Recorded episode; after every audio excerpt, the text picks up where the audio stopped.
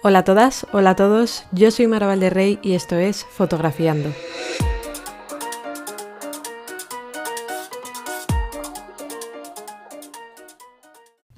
Si ahora mismo, en 2022, te pones a aprender fotografía, vas a flipar con la cantidad de contenido que hay. Tutoriales en YouTube, Patreon, cursos en doméstica, TikTok, Instagram, podcast, libros. Es una cantidad de información literalmente inabarcable. Y la realidad es que no toda esta información es buena, ni todas las maneras de aprender fotografía son buenas, y nuestro tiempo es limitado, así que cuanto más eficientemente aprendamos fotografía, mejor. Y es precisamente de esto de lo que quiero hablar en el episodio de hoy.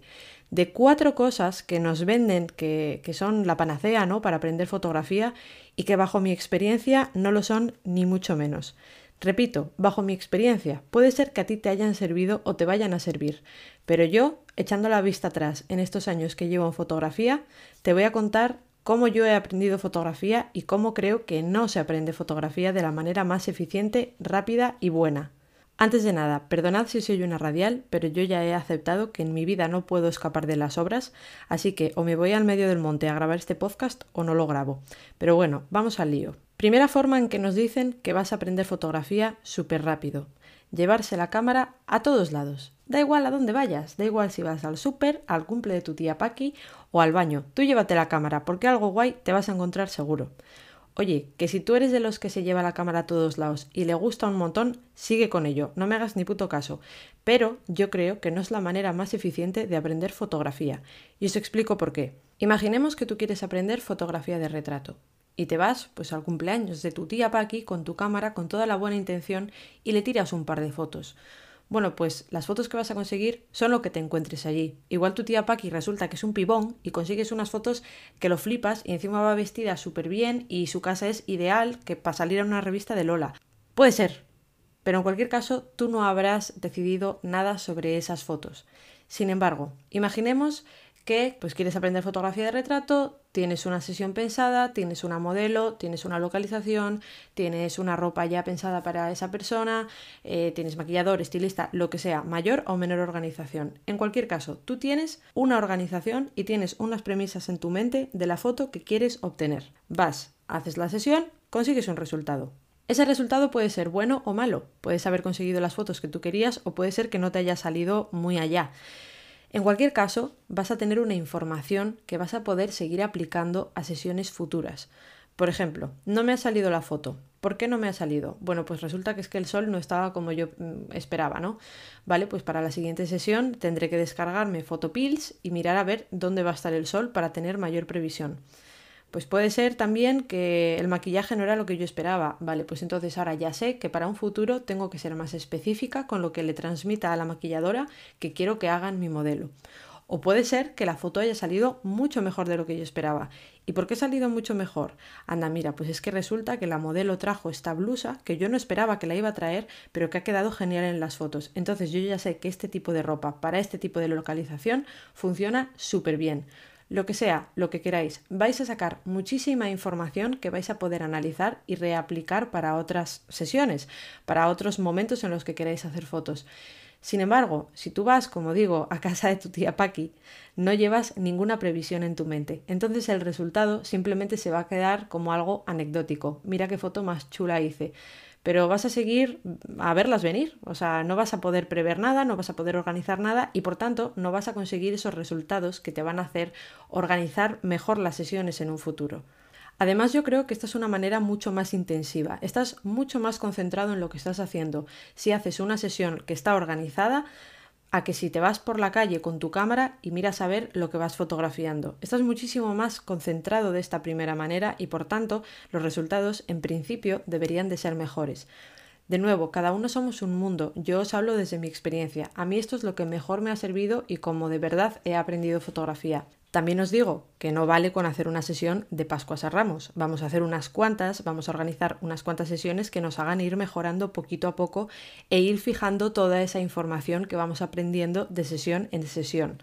Así que no, para mí llevarse la cámara a todos lados no es ni mucho menos la mejor forma de aprender fotografía. Y ahora vamos con la segunda manera en la que nos dicen que está bien para aprender foto y es seguir a todo Dios en redes sociales. Tú dale a seguir ahí a todo el mundo. Si pone Pepe Photography, tú síguele, que eso es que hace fotografía. Pues no, amigos, yo creo que esta manera no es ni mucho menos eficiente, ni eficaz, ni nada para aprender fotografía. Nos vamos a saturar, vamos a tener nuestro Instagram lleno de perfiles que no nos aportan nada, ni fotográficamente, ni en cuanto a emprendimiento, ni marketing, ni nada, y al final nos vamos a abrumar porque no vamos a saber lo que nos gusta ni lo que queremos hacer. Y no me malinterpretéis, no tenéis por qué seguir solo a referentes fotográficos en Instagram, podéis seguir a quien os dé la gana, pero sí os recomendaría que sean personas que os inspiren, que os gusten lo que hacen y que os aporten. Y estos referentes evidentemente van a cambiar a lo largo de vuestro camino en el aprendizaje fotográfico.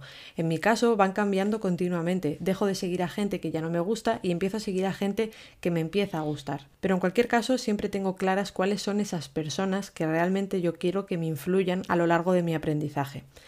Y con esto vamos al tercer punto, a la tercera cosa que nos dicen para aprender fotografía y que yo creo que no es muy acertada. Y además con esta podemos llegar hasta perder dinero. Y es ver un montón de cursos en doméstica y de vídeos en YouTube. Tuve ahí un millón de cosas que vas a aprender muchísima fotografía. Evidentemente esto está muy bien. Yo soy la primera que se ve un montón de cursos en doméstica y está consumiendo YouTube continuamente. Pero si tú ves un curso en doméstica y luego no lo aplicas, es dinero tirado, porque vas a olvidarte de lo que acabas de ver. No os hacéis una idea de la cantidad de cursos que yo me vi durante la cuarentena.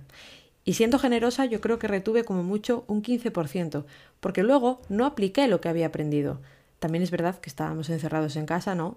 Pero, en general, no creo que sea una buena manera de aprender verte un curso y luego no aplicarlo porque la realidad es que se te va a olvidar.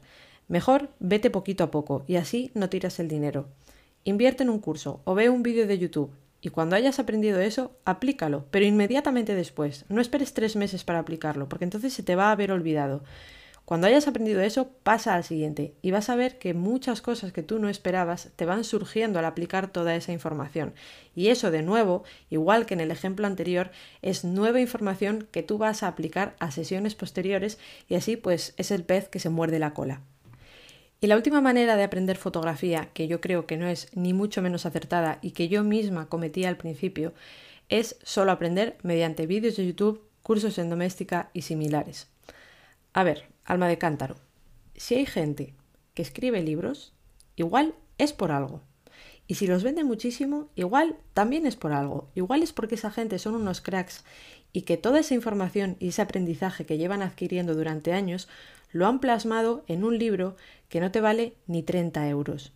Pues cómpralo, por Dios, cómpralo porque de ahí vas a aprender lo que ibas a aprender en mil vídeos de YouTube y tienes información que nadie te va a contar en un vídeo de YouTube.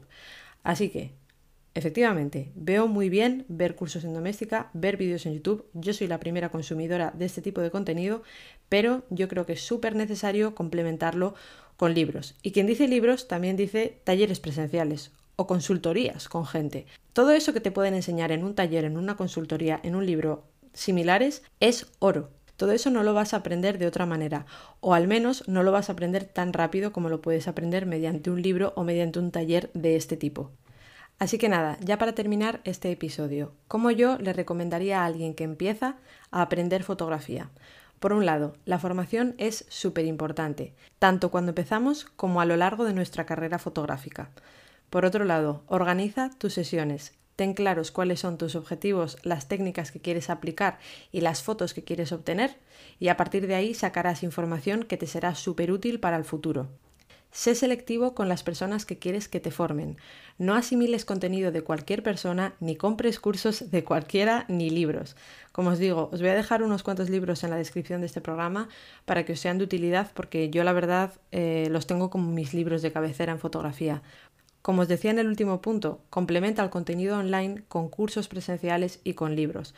Además, lo guay de los cursos presenciales es que te empiezas a mover en el ambiente fotográfico y todas esas relaciones con otros fotógrafos te van a hacer aprender un montón. Y por último, practica, practica y practica. Todos estos 10 minutos de podcast que has escuchado no te van a servir de nada si no practicas, si no sacas la cámara de la mochila más que una vez al mes. Así que dale caña a esa fotografía y verás cómo de aquí a un tiempo, aplicando todo esto, vas a aprender un montonazo. Espero que este podcast te haya sido de utilidad. Escríbeme, cuéntame qué te ha parecido, dame tu opinión y nos escuchamos en el siguiente podcast de Fotografiando. Por fin Coño.